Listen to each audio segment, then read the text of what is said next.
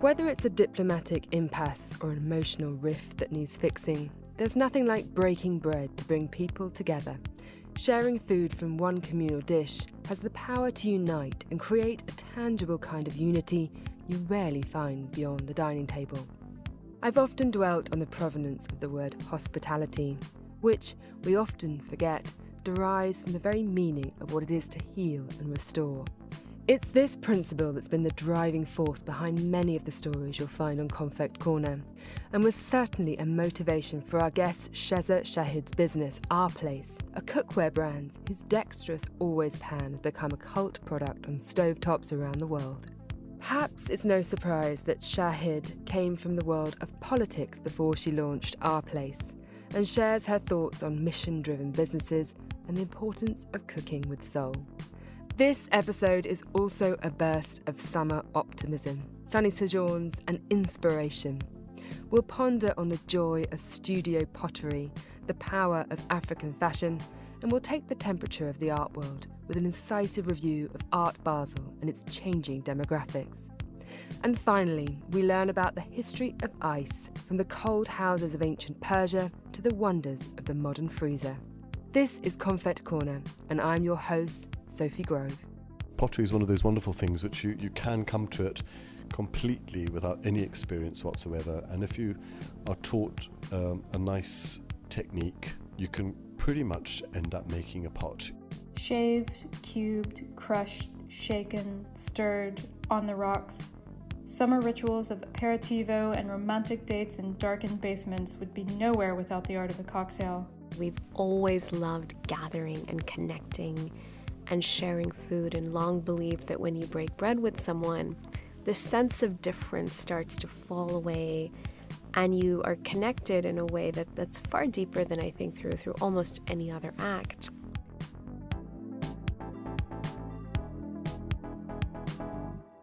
Welcome to this episode of Konfekt Corner. I'm your host, Sophie Grove in London, and I'm joined here in the studio by Gillian Tobias and also by Konfekt's style director, Marcella Palek, in our Zurich office. Hello to you. Great to have you both back in the studio. We had a little month off last time. Marcella, you've been on the road, on holiday, traveling for work. It's very nice to have you back down the line. Yes, hello from the lake today gray in gray, but usually blue skies and perfect water. Waiting for you, Sophie. When do you, you. come I've, to Zurich? I've heard the bodies are open and summer's already begun. And Gillian, lovely to see you here in London. Oh, well, yes, I do feel very lucky because I have been ricocheting uh, with work projects from France to Italy. But it's so nice to be back at Midori House, and there's a great buzz around the building today with people eating outside, al fresco, and pages turning. It's a really nice atmosphere at Midori House today. Let's start with you, Gillian. What's caught your eye this month? Well, because I was filming in Italy, I just thought it would be crazy for me to not pop up to Milan during Salone del Mobile. My favourite little exhibition I saw was in a wonderful old apartment in the Brera. And it is Lucia Eames, the daughter of Charles and Ray Eames. She devoted her life to preserving their legacy, but she's an artist in her own right. And she did furniture design and graphics and beautiful cut out butterflies and artworks. And it was only recently that the family, in the process of their archiving, kind of rediscovered her work. And there were photographs and notebooks and wonderful objets d'art. And then they decided that what better place but Milan to kind of do a little tribute to her and use the wonderful ambiance of an apartment to be an ode to her work and her artwork. And hopefully, this will be the beginning of many that will kind of elevate her and bring her up in her own right as an artist and a designer, and not just known for preserving the design legacy of her parents. It's interesting because, same with Charlotte Perriand's daughter, Panil, she is dedicated to her mother's work. It is kind of a calling for them, but also if you have your own creative drive, then is that really enough? That kind of hereditary creativity, if that exists, I don't know. And in a way, children of famous parents often don't want to play off the fame of their parents, so they keep their art a bit under the bushel. And so it takes the next generation to say, no, you are good in your own right, you know, and put it in a spotlight. It's really quite lovely. Marcella, tell us about what you've been doing and thinking about this month. I have a new favorite cafe, Cafe Parisi is in the Centro Storico, the historic center of Nardò in the southern Puglia. They not only serve good cappuccino and gelato, but also great aperitivi and excellent Italian dishes like vitello tonnato, the typical frisa, or insalata di polpo e carciofi. So, and what I love is that actually you could stay there all day and look at the piazza from early morning cappuccino to late evening dinner. You can stay there. And how about you, Sophie? What did you find? Well, this week in London, I've been to the opening of a very interesting exhibition at the Victoria and Albert Museum, which is Africa Fashion. And it seems to me to be a very important moment for fashion and for the museum because it obviously has that Victorian colonial association and they're really defining themselves with a new approach to the existing collections, but also to con- contemporary fashion talent coming from countries like Nigeria, Ghana, Ethiopia. And I've traveled so much in Africa, particularly in Ethiopia and Ghana, in fact. And I've always been so inspired by the fabrics and just the sheer talent, artists, but also seamstress, and just incredible potential of that continent. So it's wonderful to see that in London. It's interesting. It's not just the designs that are so striking, but it's these really original techniques. And this exhibition is very cerebral. It goes back and looks at some of the kind of pioneers of African fashion, as they're broadly terming it. In the 60s, uh, you know, Moroccan couture, people who've been pretty much written out of the history of modern fashion. But then also looking at the kind of complications and the poetry, but also the connotations of, of fabric and wax cloth and kente and all of the different prints that they actually do have sometimes some colonial histories, sometimes some very striking national identities that have come synonymous with independence.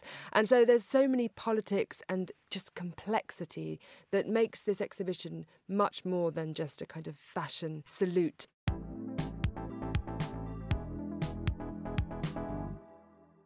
Now it's time for a very special interview. After winning a scholarship to Stanford, Shiza Shahid thought her path to successful entrepreneurship would be a conventional one. However, when a close friend, Malala Yousafzai, was shot by the Taliban, those plans were thrown a little off course, and she was onboarded to co found the Malala Fund. In 2019, Shiza left the foundation to launch the mission driven business she had always dreamt of founding kitchenware company Our Place. Inspired by a passionate belief in the power of cooking to bring people together, the brand found its keenest success with the nifty and slick looking Always Pan. Designed to replace eight different types of cookware, this one pot that does it all, perhaps rather fittingly, has been a talking point at dinner parties in recent months. A little earlier, Shiza joined me in the studio and started by telling me where the journey to launching Our Place began.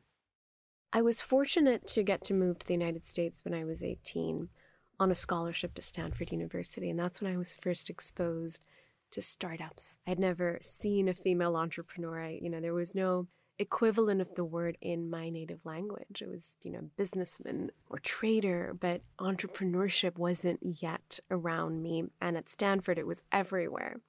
And that's when I realized that if you built a business that was infused with mission and values, that you could sometimes have a much further reaching impact than through the nonprofit world. And that's when I began to become really intrigued by this idea of mission driven business. And I knew that I would build a mission driven business one day. I took my first job out of college at McKinsey, moved out to Dubai to be closer to home, thought I would do the whole McKinsey training, go to business school, get my resume nice and thick before I started my own thing. But the universe had other plans. And about a year into my time there, my dear friend Malala Yousafzai was shot by the Taliban. And that turned my world upside down as well. And I ended up quitting my job to stay with her and to co found the Malala Fund at her and her father's asking and serve as founding CEO. And it's some of the most impactful and beautiful work that I've ever done. And that organization is now helping girls around the world access an education.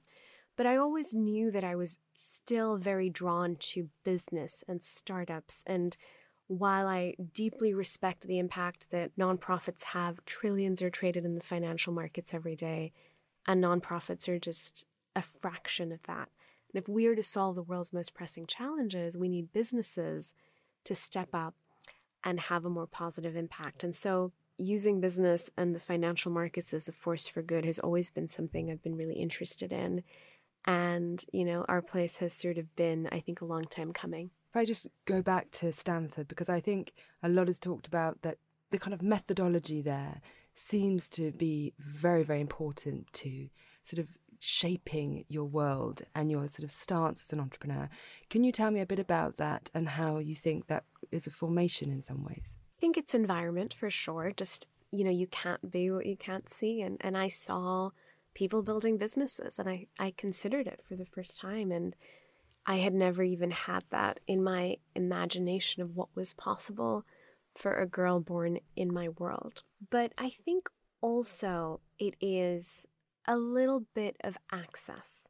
You know, when I was given a scholarship to Stanford, yes, I was still, you know, a middle class immigrant brown girl from Pakistan, but I was a little bit more a part of a world where maybe I could call a venture capitalist one day. And you know, I did. I called hundreds and it wasn't easy, but eventually, you know, people started to believe in what I was building and it was still hard, but by being at this university, I was a, one door opened and I was given my first seat at the table and I was given a full scholarship by a woman who I deeply admire and respect. You know, she believed I should have the opportunity to go to the same school that her children did even though my parents couldn't afford to pay for it. I think for me, as I look back at my life, a lot of the most important work that I've done has been simply making a space at the table for someone else.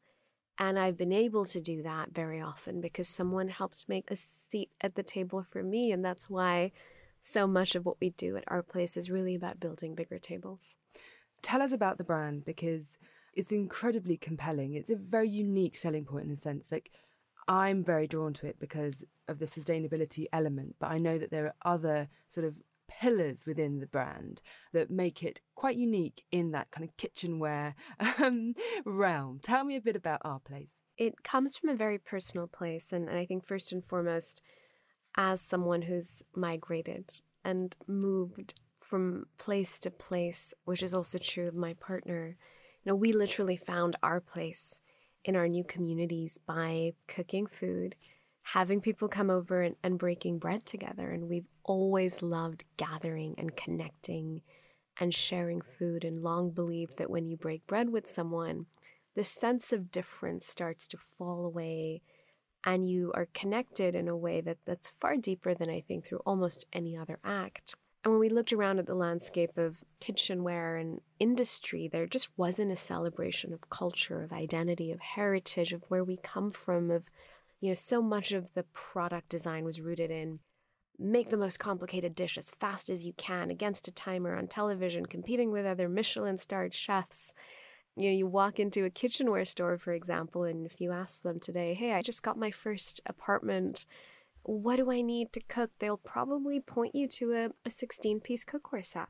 They'll say, here's your skillet for your fried eggs, and here's your saucepan for your pasta, and here's your saucier for your sauces. And which home cook needs a saucier for their sauces? But the industry has been designing for professional cooking and selling us more and more things and saying we need all these things and our table needs to look a certain way for us to be adequate. And we sort of flipped that script and said, you know what, let's just start with one pan that does it all. You can fry now, you can make some pasta, you know, you can make a dish from your heritage and you can take it from stovetop to table and have a dinner party and make it about joy and culture and identity and imperfection and joy and you know mess and celebration. And that was really what our place was founded on. And, and that is what guides every part of the business because, you know, if we want to help people cook and share more meals more easily and more joyfully, then all our products need to be designed to make cooking easier, to make gathering easier, to be functionally innovative,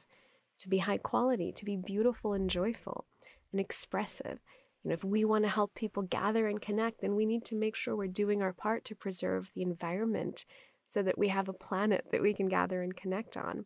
And for those listeners who are thinking, how did you do it? I mean, it's a profitable, very well regarded brand pretty quickly, and you've largely been online.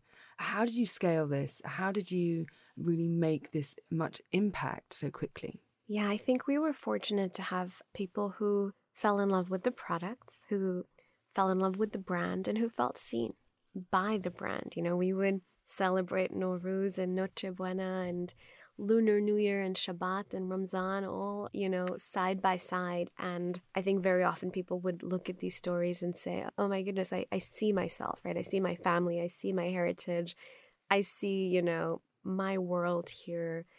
And I want to do this and I want to learn to make something and I want to have a dinner party. And in so many ways, it was so different from what existed. And I think people had been waiting for it for a long time to feel connected to a brand in kitchenware, in home goods. I always say, you know, you've had this movement, I think, a little bit in fashion and beauty where brands, after a long time, have embraced, you know, sustainability and body positivity and heritage and representation. But home goods, kitchenware, food media, for a long time, I think it's still held on to this very exclusionary way in. And to me, what could be more connected to identity, heritage, connection than, than home cooking, right? I always like to say if you grew up in Pakistan, now I live in Los Angeles. If you come into my home today, I'm probably wearing a Western dress, not a shalwar kameez. I speak English more fluently now than I speak my native tongue, Urdu. But you come into my kitchen and you know, I'll make you a cup of chai the same way my mother did and the same way her mother did. And when all else falls away, love and identity and memory and connection live in food and home cooking. And so infusing our products with that mission of sustainability, of representation, of belonging, I think just touched people differently. And, and then they began to tell their friends and then they told their friends and and it grew in that way. It's so powerful to speak about because I mean I think a lot of people's homes do revolve around basically one pot that they love, that they cook everything in. Even they might have all the mod cons and like eggs, smoking, you know, mm-hmm. whatever it is, and then they just are drawn to something that feels like the heart of the home. Do you think that that's part of the success of your brand? I think so. I think people want less. They want things they love that are infused with meaning. You know, I think most people have cabinets filled with clutter that they never use and that provokes a lot of anxiety around uh, what do I do with all these pots and pans and avocado slicers and very specialized things that I keep being sold and buying. And so just falling in love with something, it's kind of like, you know, yoga pants for the kitchen. You get a great set of yoga pants and you're like, you know what, maybe I will go work out today. And it's sort of the same philosophy with our product design as you leave your perfect pot or always pan on the stove and you're about to order your Deliveroo yet again and you think, you know what, it's right there. I'm just going to whip up some eggs real quick and uh, it just inspires you to cook more. Tell me about your own sort of relationship to food. You mentioned you were born in Pakistan, but what was the kind of kitchen like at home? Where do those memories come from, and how has that kind of informed what you do now? I love food. My day is mostly moments between meals. I'm already planning my lunch as I'm sitting here having this wonderful conversation with you. But, you know, growing up, my mother never taught me to cook. She had grown up in a time and place where she was told that her only options in life were to be a wife and a mother, and she spent a lot of her life burdened by domesticity and the unfair burden that places on women. And so she would never let me in the kitchen. And every time I would try to go in, she'd say, No, no, no, focus on your studies because she wanted me to have a different life. And then I moved halfway across the world and I couldn't feed myself.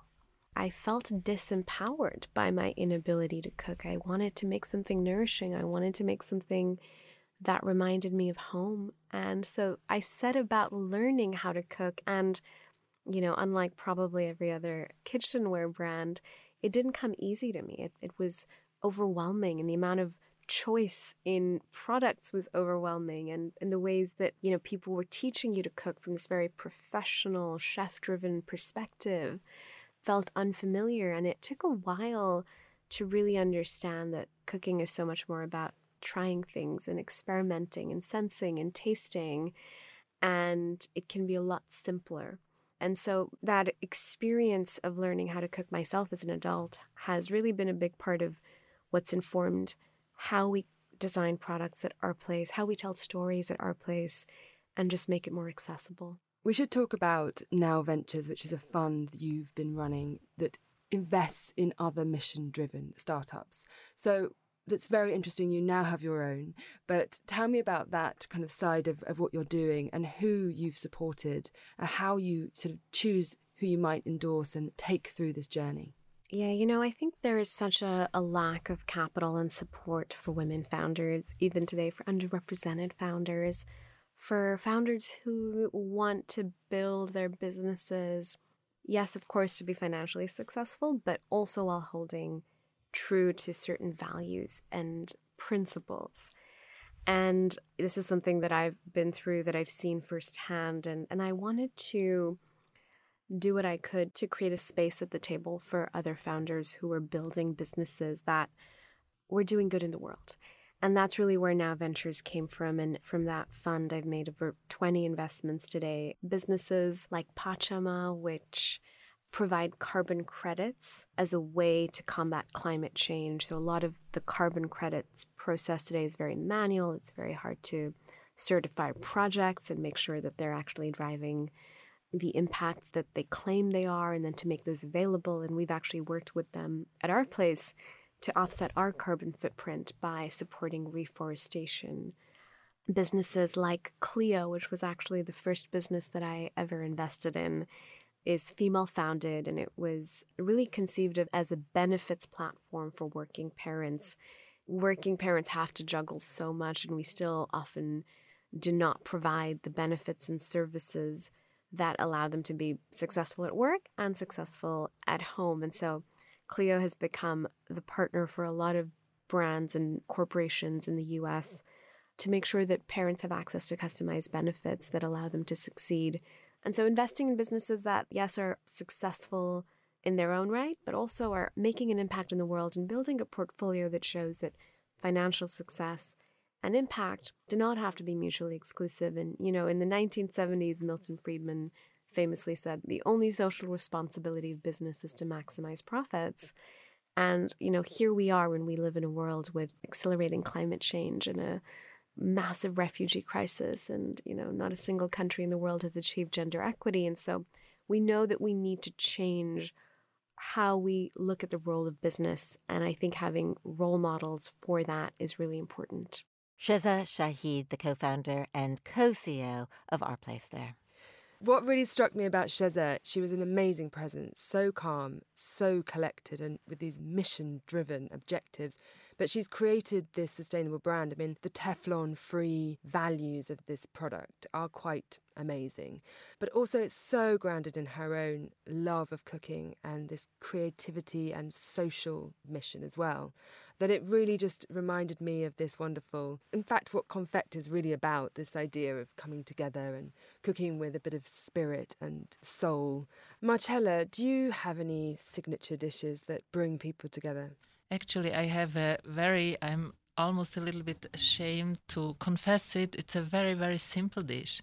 It's a high quality oven chicken. And I can't explain why, but maybe it's because you can't get it like that in a restaurant. Maybe it has to do with the amazing smell that fills the kitchen when it's roasting. It's just for me, it's the perfect homey dish. And it seems to be deeply rooted in my brain. Gillian, this idea of ancestral cooking is something that Shiza talks about, sort of, you know, reaching back into your heritage or connecting with your further back along the bias line. is this something that happens to you? Well, I'm such a hodgepodge. Czech parents, but I was born in Canada. And of course, food is all about memory, isn't it? And uh, I left Canada when I was six. So my foodie memories of that time are when I was four, five, and six, and they were quite magical, but quite simple. And it was in the summers. Every Saturday we'd have a bonfire right on the point, which was surrounded on two sides by the water of a lake. It was the ritual, always the same thing. You'd go out and you'd find your stick, you'd sharpen your stick, you'd put a hot dog, and then you'd cut tootsies. And what tootsies are is you just do a little cross at each end of the hot dog. And when you put it in the fire, the, the little bits of the hot dog expand like a flower. And they're all crispy and barbecued. And it's that whole wonderful communal thing of everyone sharing in that magic of the moment when the tootsies come alive and it's conversation and it's singing. And then afterwards, the real treat is using the same sharpened stick that you found. You put your marshmallows on and you barbecue your marshmallows till they're toughy and burnt and crispy and gooey. Those memories that uh, to me are very, very special, although I don't really recreate them in London very much. I was going to say, Primrose Hill, how many tootsies are up there? what about you, Sophie? Well, my grandmother was from Yorkshire, in England, and she was a great pastry chef, and she would rustle up a lot of pies. I don't really like pie that much, but then when I do make the occasional pie, and you know, this flowery hands of my granny, and I always think about it, sometimes it makes me feel closer to her when I'm just taking one out the oven. It's a little bit nostalgic. Next up on Konfekt Corner, we turn to one of the oldest human inventions pottery. People making pottery is nothing new, yet there continue to be dedicated potters who, time after time, sit behind the wheel to create something from scratch with their own hands. Konfekt Sophie Monaghan Coombs went to visit one such person here in London and have a good go herself.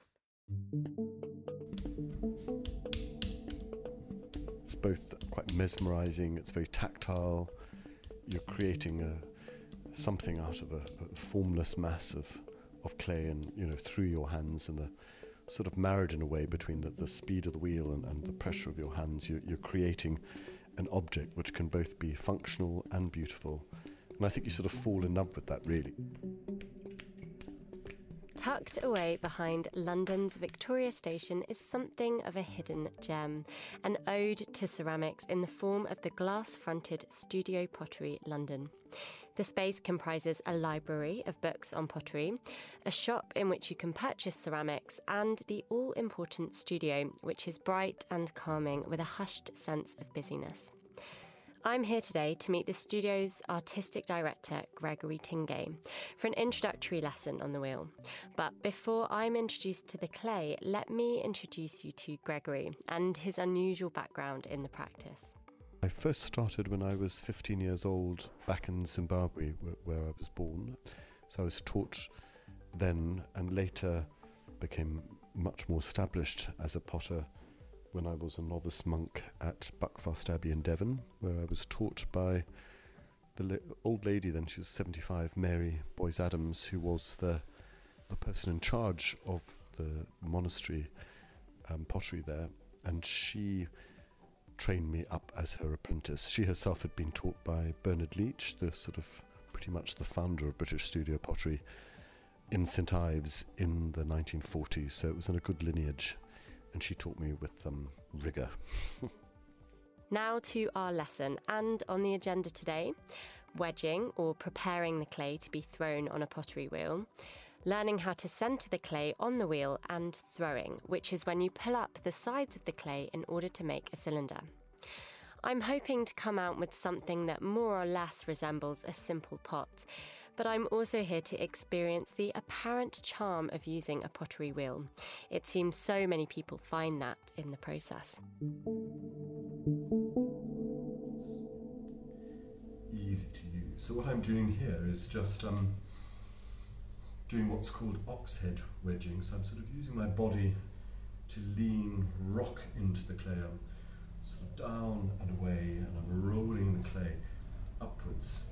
You can see it here as I hold the, the sort of horns of the ox. And I'm pushing with my hands, leaning in with my leg, my sort of left leg, rocking into it with my body, not too much pressure. And each time my hands are moving up and down and through and around. And it's gradually. First up, we prepare the clay to be thrown, kneading it almost like bread dough and then shaping it into balls. It's a bit like, you know, sort of making meatballs, or if you're not meat eater, sort of falafels or something. So just, just you know, nicely run and keep it moving, keep it moving. Next up, we head onto the wheel.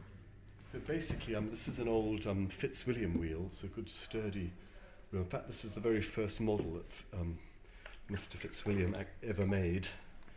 Um, and these, unfortunately, now, you know, he's long since making them, but they're very, very good, sturdy wheels, particularly for learning on, because they've got this nice um, big blue basin around the wheel head, which is good for leaning and anchoring the arms on.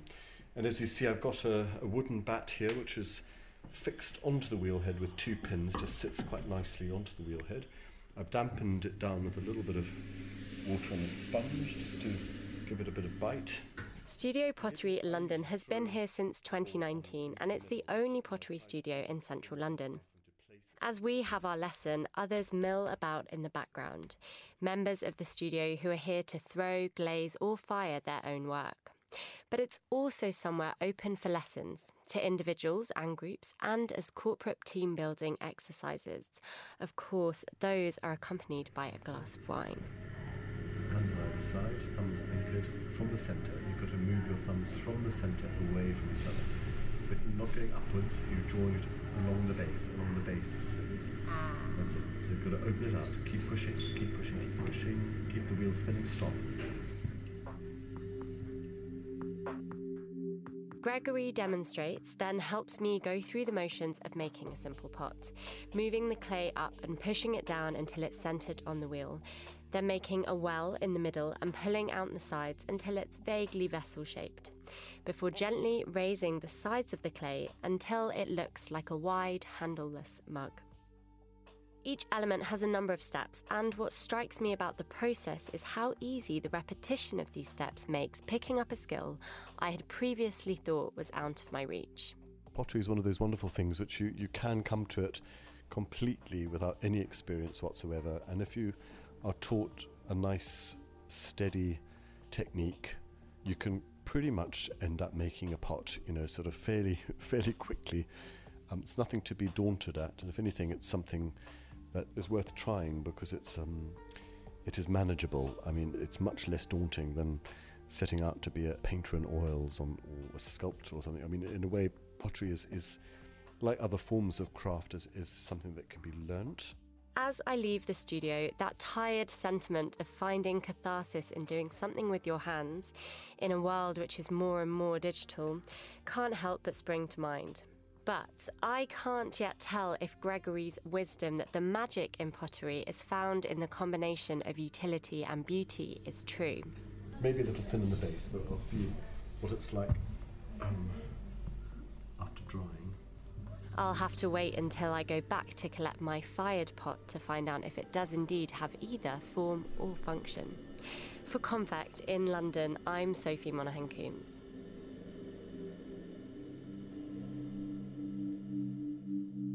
Thank you, Sophie. Gillian and Marcella, have either of you ever tried to make pottery? Well, I longed to be a potter. I just loved the fact of getting my hands into that gooey clay and creating something wondrous out of it. And when I was in high school, I finally had the chance because they had this great pottery studio. So I thought, here's my moment. We had to make a pot, and the whole point was at the end of this, they would be presented at this big sort of exhibition for parents. The next day, I went to the exhibition, everyone else's pot was there. Everyone's pot was there. I thought, did mine break? What happened? And then I went back to the pottery studio. Mine was the only one left there, and it kind of looked like an ashtray and not a pot. It was a complete disaster. I have no idea. How can you go wrong with the pot? So that put me off for life to be a potter, and now I just enjoy seeing beautifully pottery. But it makes me realize it is difficult. You think it is quite intuitive and you can just, you know, enjoy throwing yourself into it, but actually it's a, a real skill. Marcella, I can see you at the potter's wheel.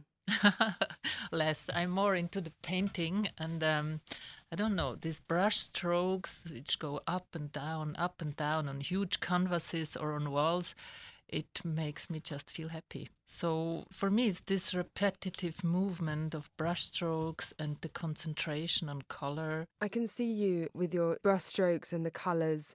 This is a whole new side to our style director. We're finding out right now. I actually don't have ambitions in in art, but for me, it's just enough to paint a canvas with one color to do like a monochrome. But if you mix your color yourself and not uh, just take finished colors out of the tube, then this is for me uh, heaven. Every brush stroke is a different kind of yellow or orange or whatever. Oh, sounds wonderful. What about you, Sophie? Do you like doing things with your hands? I have a nice collection of studio pottery, but I don't tend to do it so much. I had an amazing experience recently on the beach in Dorset with my family, and we went down there, and there was almost sort of ready made little pit of clay that we would just take some from, and then we were all making pots in the wind on this beach because it was just at the base of the cliff where obviously the tide had washed something away. It's interesting because it is the oldest form, and the pot is just so key to our civilization and cooking. And I really felt quite close to those people who created the first pots, and it's a very human instinct. And the way they had a lot of fun. Gillian, Marcella, thank you for the moment. Coming up, we turn our attention to the art world and look at this year's edition of Art Basel. You're listening to Konfekt Corner.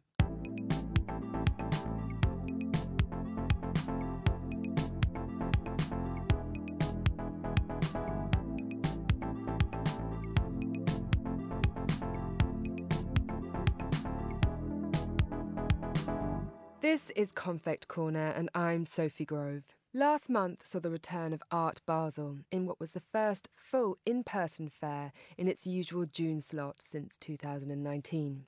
And of course, Konfekt's deputy editor, Chiara Rimella, was there to take it all in. Chiara, lovely to have you back in the studio for another instalment of Culture Corner. Now, there's a lot of discussion at the moment about inflation, the rise of the cost of living, and I'm curious to hear does the art market feel any of that yet? There was lots of discussion as to what was beyond the walls of the fair when we were there. I went to the press conference, and Marc Spiegler, who is the director of the fair, was talking about the Ukraine war. Remarkably, actually, he talked about how the process of vetting people who were invited became very serious, particularly in the case of people who are connected to Russia. And so checking where the money came from, essentially. But every single dealer PR that I spoke to was really enthusiastic about the level of sales that was happening. So it's kind of interesting how it doesn't feel like the art market has really taken that much of a tumble. I mean, I saw you've written about the Hauser & Wirth huge coup selling a Louise Bourgeois spider for 40 million. There's those iconic pieces that really define the fair. But there's also just a kind of shift in tone, in a sense, that a lot of new underrepresented artists are coming in earnestly to the market, but also gallerists from places that you hadn't necessarily seen at Basel, which I understand is quite an old fashioned, certainly a little bit conservative in its taste and its tone. First of all, it's not always easy to bump into artists at Basel because it's a very market driven occasion and artists don't usually tend to hang out very much there. As you say, you know, Basel is notoriously hard to get into, expensive to get into. You know, for a gallery to do it, you have to have the means to do it, and that's self selecting. And it is the biggest, the most important art fair you can possibly do. So if you get a coveted spot in the main section, you're really shaping what it means to make the market. We have seen galleries come in from locations that perhaps didn't really appear before Luanda, Guatemala City, you know, these are places outside the traditional art centers that can really reshape the narrative. And I had the absolute pleasure of speaking to an artist who's represented by a Luanda based gallery, which is Yamek Contemporary Art. Her name is Helena Uambembe. She's South African. And interestingly, after I spoke to her, she went on to win the Baloise Art Prize, which is the biggest prize you can win at Basel. She had this amazing booth, one single art piece, and we can listen to her now. When you walk in here, it's supposed to give you the feeling of home and comfort and familiarity. So there are pieces that replicate my family home. There are couches, a table that we're sitting on right now. There are ceramic pieces, trinkets, monotype prints that replicate family photographs and imagery. There's a curtain, and behind the curtain, there's a room that is dark, only playing a reflection of a memory. My work overall is very intimate. This is a representation of who I am and what I've been making all along, besides Art Basel. I look at the history of the 3 2 Battalion and the relationships of family and military history and the, and the military upbringing and the intimacies with history, with violence, with collective amnesia, collective memory, remembering so all these words that I like to play around with, I've never been to a fair this big before, and obviously it's the biggest in the world. But it is so interesting what people are making out there. The experience has been great. I mean, I met a lady who had bought like a piece of mine years ago, and then she's like, "Oh my word, I know who you are. This is so exciting. You're at Art Basel, you know." And she knew my work intimately, so it's also nice to put faces to people who were just either emails or just collector A or B. Fascinating there to hear that moment of a collector meeting somebody that's created something for them. Yeah, no, definitely. I think it's very important for that connection between collector and artist to take place, particularly to make the experience more personal. Because when you can establish that kind of relationship, it can really change the way that you see a place like Basel, where you could go and feel totally overwhelmed and intimidated. Some of the artworks sell for millions and millions and millions of francs, euros. But then there are also things in the order of the thousands, you know, and I'm not saying that everybody can afford that, but it's definitely a big shift. And it means that there's a much wider variety of people that can go there than what people perhaps may assume. When there is space for a dealer like Mariane Ibrahim, who is Chicago, Paris based, and she represents a lot of African artists, and she's been representing them for ages and ages, and finally, this time, she's managed to bag herself a place in the main section of Basel. It's a big deal. And I was uh, lucky enough to grab some time with her so we can listen to her now. Basel has been a very long story because I was coming here as a visitor, as an art enthusiast, as a professional.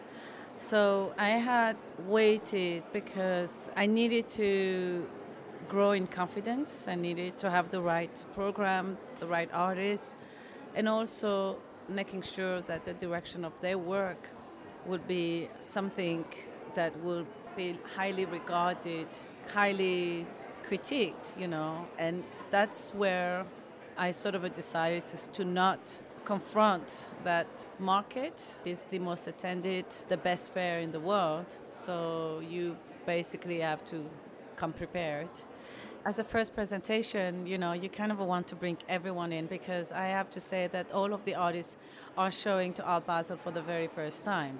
So together we wanted to show a curated booth around a thematic color, which is blue, which reference um, the blue notes and the musicality, the fluidity, the skies, the water, also through different medium and different artists we wanted to have that common thread. And here we have the work of Amoako Boafo, Peter Uka, Jerrell Gibbs, Clotilde, Ayana Jackson, Carmen Neely, Yukimasa Ida, just to name a few.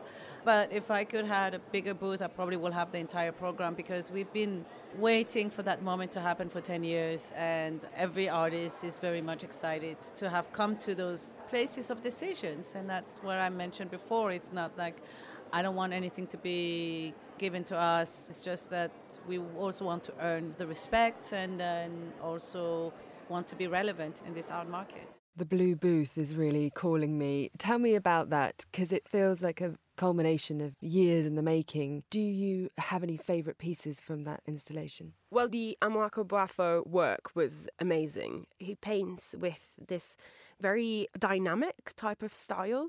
Even though the scenes are static, there's such a dynamism to the actual applying of the painting. And he had this beautiful scene of a woman reclining on a beach. I think it's also important to realize that it's not very often that a gallery will genuinely tell you, you know, I've gone through this whole process of curation of a theme around my booth. This, at the end of the day, is about selling, and frequently the criteria behind what you bring at Basel is what is the best I've got people will change the showing on a booth. You know, if they sell and then they want to sell more, they'll take some stuff off and replace it in a couple of days' time. But that's also considered a little bit kind of new money. It's not really looked at very favorably by the old school galleries. So there's all these politics of play. Some people go and they know that they won't sell everything, but they're doing it deliberately to make a point because they have to really be bold about building up a specific artist or making the connections with with museums, for example, who might not buy the piece there and then, but they want to start conversations for later on. So there are so many unwritten rules to the art market. It's quite scary. this is behind the curtain. but I think it's, it's very interesting because We're talking so much about diversifying Basel, and in the last few years, there have been so many conversations about do we even need mega fairs in the same way anymore? Can we do things that are more regional? Is there going to be bigger interest in smaller fairs that are more approachable, that do take more of a regional view? And there is a point to that, but I don't think it's necessarily mutually exclusive with something like this because we're going to hear something from Aleya Hamza, who was the founder of Gypsum Gallery in Cairo. She could only do regional fairs, but it's very important that she does Basel as well because it's about setting the standard globally. And she talked really interestingly about the scene in Cairo and what it's like for her to go to Basel. And we can hear uh, some of that now. Honestly, it's been amazing. I'm so happy to be here. We have a solo booth at the feature section by a very, very iconic Egyptian artist called Ahmed Morsi, who's 92 years old and we're showing a selection of painting that uh, gives a glimpse into his practice. But we're also showing a really amazing work by one of my other artists called Basim Magdy in the Unlimited section. He is a younger artist, he's an Egyptian artist who's actually based in Basel. He's a filmmaker, a photographer, and a painter. And this piece is very representative of his film and photo practice. It's kind of like a he said, she said, failed love story set against the backdrop of conflict. And it mixes images with non sequential quotes that he has written. He uses a very, very special technique because he pickles all of his film, everything is analog. He uses the household, like detergents, Pepsi, whatever, to destroy the film stock. And then when he prints it, it creates this incredible array of color. The work is uh, 64 non sequential pieces. It's very beautiful very interesting there to see a sort of rejigging of the canon happening and also just the power of her presence there in Basel. And there's so much talk about, obviously, the metaverse and this new sort of art wave that's happening online. But I think just listening to her there reveals how important it is to be with the pieces and potentially the artist, as you say. I absolutely believe in that. And actually, there was very little talk about digital world when we were there. It was just so exciting. People were so happy to be there. It was sunny, and there was really genuinely a sense of reconnection. This is a place where you can see works that then get acquired by MoMA, and then you end up seeing in the biggest museums in the world. I mean, this is the stuff that is going to become art history or is already art history. And it feels incredible to be part of a conversation that is shaping that. It's so special. And it's just not something that you can translate into a GIF. I'm sorry. I love the idea of Basim Magdy pickling his films. Um, but let's leave it there. Thank you so much, Chiara, for joining me on Culture Corner.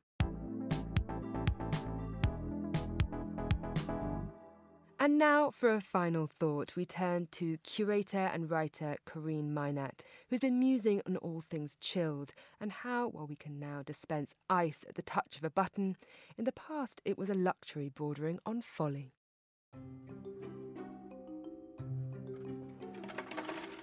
Though ice is dispensed at the turn of a machine these days, it was once a luxury planned months in advance.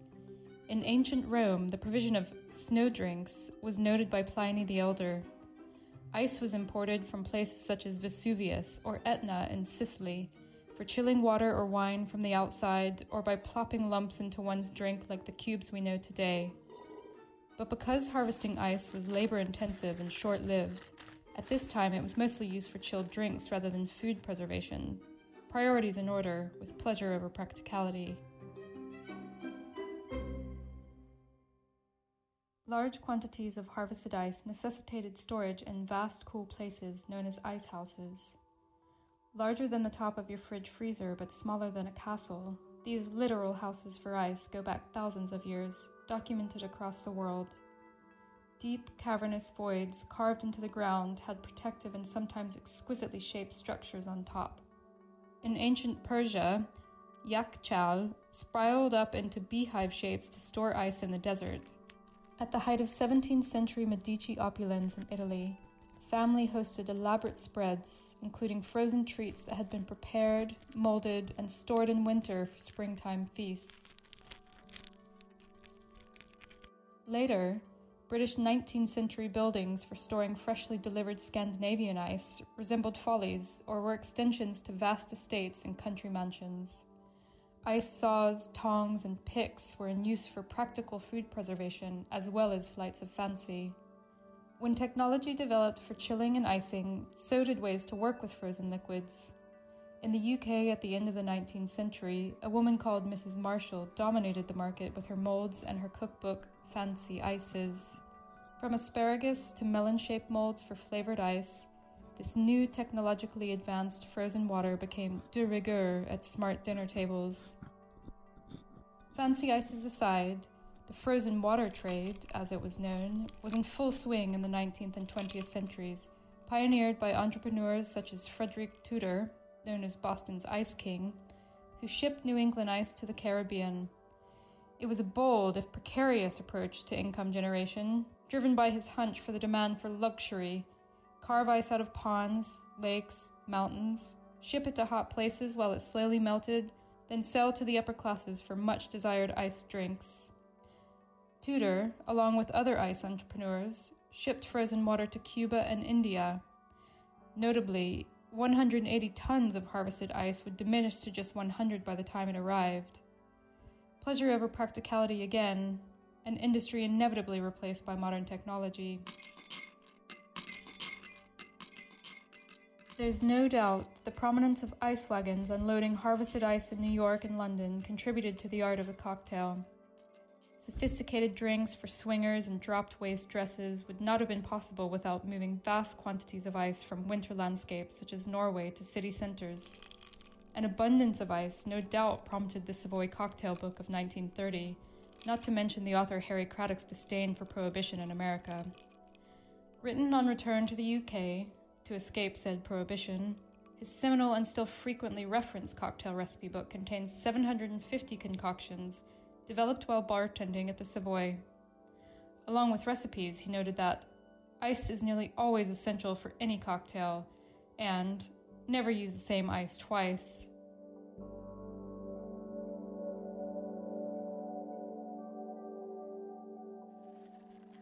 Shaved, cubed, crushed, shaken, stirred, on the rocks, Summer rituals of aperitivo and romantic dates in darkened basements would be nowhere without the art of the cocktail. Our fascination with frozen water lives on in modern hospitality. In Japan, ice connoisseurship supports this craft, elevating the cocktail experience to another level. If you've ever enjoyed a Suntory whiskey on the 52nd floor of the Hyatt Hotel in Tokyo, I'm sure you'll never forget it The care, the attention to detail in selecting, preparing, and crafting ice shapes that enrobe your drink in freezing temperatures from the inside out. As with any craft in Japan, ice selection and shaping as part of the bartender's repertoire are a serious business, involving a canon of tools such as the ice saw, ice pick, and ice carving knife. And in a way, the frozen water trade is still alive and well in Japan. Most bars have their ice delivered by companies that freeze it slowly allowing for the crystal clear structure and density that prevents quick melting, which would otherwise dilute your drink. Bar men and women hammer and craft chunks into perfect shapes by hand rocks for highball drinks, shards, cubes, diamonds, flakes, even perfect spheres for whiskey. Ready made cubes stand aside. A well considered cocktail needs its own set of handmade icicles. So, as you sip your ice cocktail, looking across an azure sea, a lush garden, or a constellation of city lights, consider its journey, not just the distillations of tinctures, but the very nature of chilled refreshment itself. From the delivery of glacial fragments stored in cavernous ice houses to the invention of the modern freezer, the ice that chills our drinks has had a long and shape shifting history that mirrors humanity in its ambition and its folly.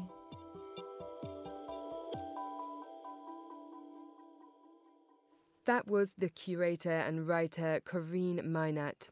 Marcella, are you a fan of ice in your drinks? I suspect the answer is yes. yes. Sorry, I just can't drink rosé, my actual favorite wine, without any ice cubes. It's just not possible. In those temperatures, I think you can't drink this warm is official, wine. Then we can put cubes of ice in rosé, just yes. wantonly, because I've heard there's a bit of a divided opinion about this. Actually, there is, but you remember we had a rosé tasting last year here at Konfekt Corner Our guest was Chandra Kurt, and she confirmed that when it's hot outside, it's absolutely fine to have some ice cubes in your rosé. I think you can put ice cubes in rosé, but you can't put ice cubes in champagne. Yeah, I'm with you there. I mean, that's just going a little bit far. In Italy, they call a champagne with ice cubes swimming pool. So. okay, well, that's actually quite poetic. Gillian, tell me about your favourite iced memory. Oh my gosh, I feel so lucky because I went to Fogo Island on the most extreme coast of Canada, looking out onto the Atlantic Ocean. And the ultimate G&T is made with ice chipped off from glaciers and they actually go out and you can't actually get near the iceberg a little bit titanic dangerous but they will have what they call growlers and these are pieces of the iceberg that kind of fall off naturally and you let them get close and then you just literally start shaving and chipping and chipping and chipping away and they take these back to the inn and they make gin and tonics with them. And my God, I don't know if it's just heady because you know that this ice is thousands and thousands of years old, or heady because I use a lot of gin, but it is the most amazing gin and tonic. It is a thrill to see the most beautiful ice drink. And I think that's partly, I mean, I commissioned this essay, and we were so inspired by the ice houses and how they feel so redundant. But, you know, there are these incredible structures around. In Iran, there are these desert pyramids that used to be stacked with ice in the winter for summer use. And there's one in the Boboli Gardens in Florence, which is still there, sort of completely, you know, dilapidated, but at one point they were a lifeline to anything chilled. And so I think it really reminds us of modernity and that wonderful moment when you sip a cool drink on a terrace is still um, such a wonderful sensation, even with all the, the luxuries that modernity can offer. Well, if you think of it, it is magical, and the concept of ice is extraordinary. And reading that essay, I did find it was just amazing at the history of, of hundreds of years ago, how they managed to procure and transport ice to hot countries. And the actual folly, the maverick sort of entrepreneurs mm. that had to do that because as they were in the boats, it was melting. And you know, they found an ice house not far from here in Marylebone, underground. It was a Georgian era, so it's just absolutely vast. In London, they had it down. It was all this Norwegian, Scandinavian ice being shipped in. I mean, it's so multifaceted, and I think Corinne does a very good job of summoning all of those images. So um, it's a lovely moment for summer. And that's all we have time for on this episode of Konfekt Corner. My thanks to Gillian Tobias here in London and Marcella Palik in Zurich for keeping me company once again. The new summer issue of Konfekt magazine is out now. You can find us in all good newsstands or get your copy delivered straight to your front door by subscribing at confectmagazine.com. Konfekt Corner is produced by Carlotta Rebello and Paige Reynolds. This episode was edited by Antonio Fernandez. We'll be back next month with more, but until then, from me, Sophie Grove, goodbye and thanks for listening.